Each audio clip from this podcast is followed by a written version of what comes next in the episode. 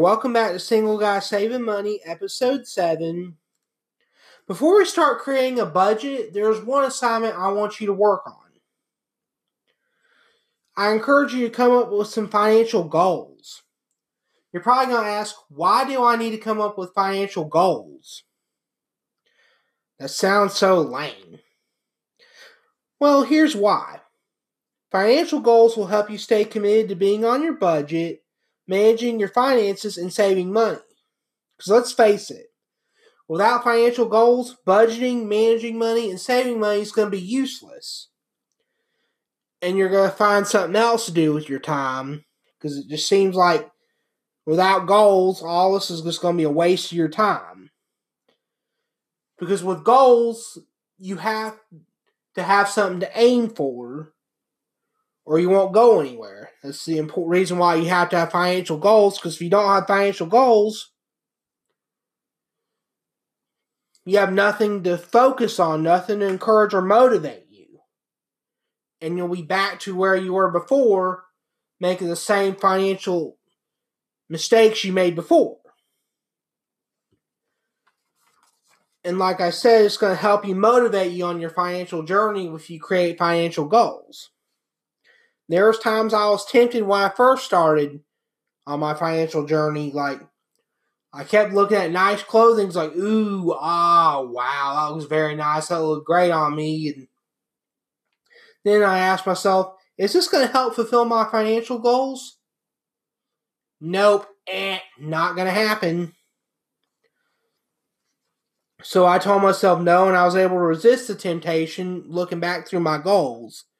So, in other words, goals will help you stay focused on your financial journey. So, it's important to have financial goals before you start a budget, or it's just going to be, like I said, a big waste of your time. But how do I set financial goals? Well, A, you can use, first off, get the notebook you've been working on. And then find several sheets of clean paper and writing utensil, or you can find a clean notebook to do your financial goals and that's fine. But first off, you need to know your current financial situation, and you should know that if you've been doing the assignments we've been talking about. And they should be in your notebook if you've been doing them. If not, go back to those past lessons to learn. Okay, I want you to ask yourself the following questions and be honest when you answer them. Don't BS through this and make up crap that comes out of your butt and don't do it. Okay, look at what you're earning and spending on average each month. Look at that report and figure out how much are you earning and spending on average each month. And when you look at that report, are you spending more than you're earning? Think about that. Write that down. And if you've been keeping writing down how much debt you have, ask yourself, how much money of debt am I in? And the next question you need to ask yourself is, do you have money for an emergency or for specific expenses you know that are going to cost you tons of money? Those are the four questions you need to ask yourself. Write those down, and then I want you to make a list of things you want to do with your money based off of your current financial situation. And you're welcome to put pictures on clean sheets if that helps you to. Vi- if you're a visual person, this will help you out tremendously. Like, think about Queen Latifah on last holiday. She had visualizations of everything she wanted to do and it helped fulfill her dreams. Now, based off of your current financial situation and where you want to be financially, make a list of steps you need to take to get to your desired state. And once you figure that out, figure out how you're going to reward yourself once you take each action step. Because let's face it, so this is going to be rough at times trying to take each action step. Action step is going to be taking, pulling you tooth and nail. It's going to be like getting dental work done sometimes.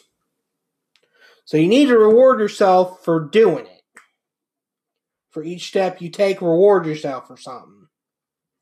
And like I said, this will require several sheets. You're welcome to use another notebook if you want to. Let's use an example to help you out. Billy is a guy that just got out of college a year ago. He let's take a look at his financial situation. He spends a thousand dollars more on average a month than what he's earning at his current job. He has $50,000 in student loans, car loans, and credit card debt. And he doesn't have any money for an emergency or upcoming expenses. But here's where he wants to be he wants to go travel with his buddies, he wants to buy nice clothing, he wants to own a business, he wants to be in a situation where finances aren't such a nightmare for him anymore. Here's what he'll take to get there He'll start selling items he doesn't use anymore and clean out his closets for once. He'll find an extra job and side hustles to bring in extra money. He'll start creating a starter emergency fund of $500 to $1,000. He'll start putting money that's left over in certain expenses to sinking funds.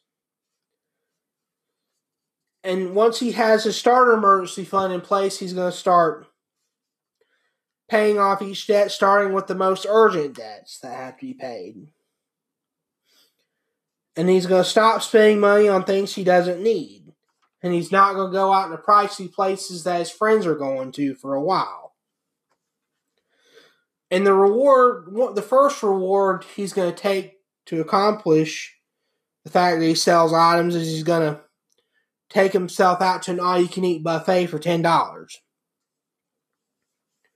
But I encourage you to visit the blog post associated with this podcast. That's www.singleguysavingmoney.com. And I want you to, yeah, go to the blog post associated with this video. Scroll down the blog post and you'll see a PDF link worksheet. Click it and print it out.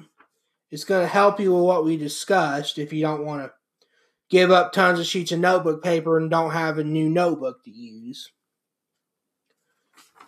It's kind of a worksheet that can help you out if you want to use it. That's fine with me. Do whatever works for you. As long as you know, write down what your current financial situation is, where you want to be, what action steps you're going to take, and how you're going to reward yourself. Because there's going to be t- times this is going to not be easy when your friends are out having fun, blowing money left to right, and you're telling yourself, no, I can't do this, I've got to pay off this debt, it's going to be hard to resist temptation. The reason why his financial goals will help you out. But like I said, put this where you see it, like on your refrigerator, on your nightstand, or a place you get your keys and wallet. But like I said, one of the main reasons single people don't stay on the path to saving money to obtain financial freedom is that they don't have financial goals. With financial goals, they'll help you stay focused and keep encouraging you when you feel down in the dumps. Because let's face it, nobody's going to cheer you on as a single person. You have to be your own cheerleader, and the goals help you become your own cheerleader. If you have any questions about this topic, feel free to send me a message or contact me through one of my social media outlets. Thank you and happy saving, single guy saving money.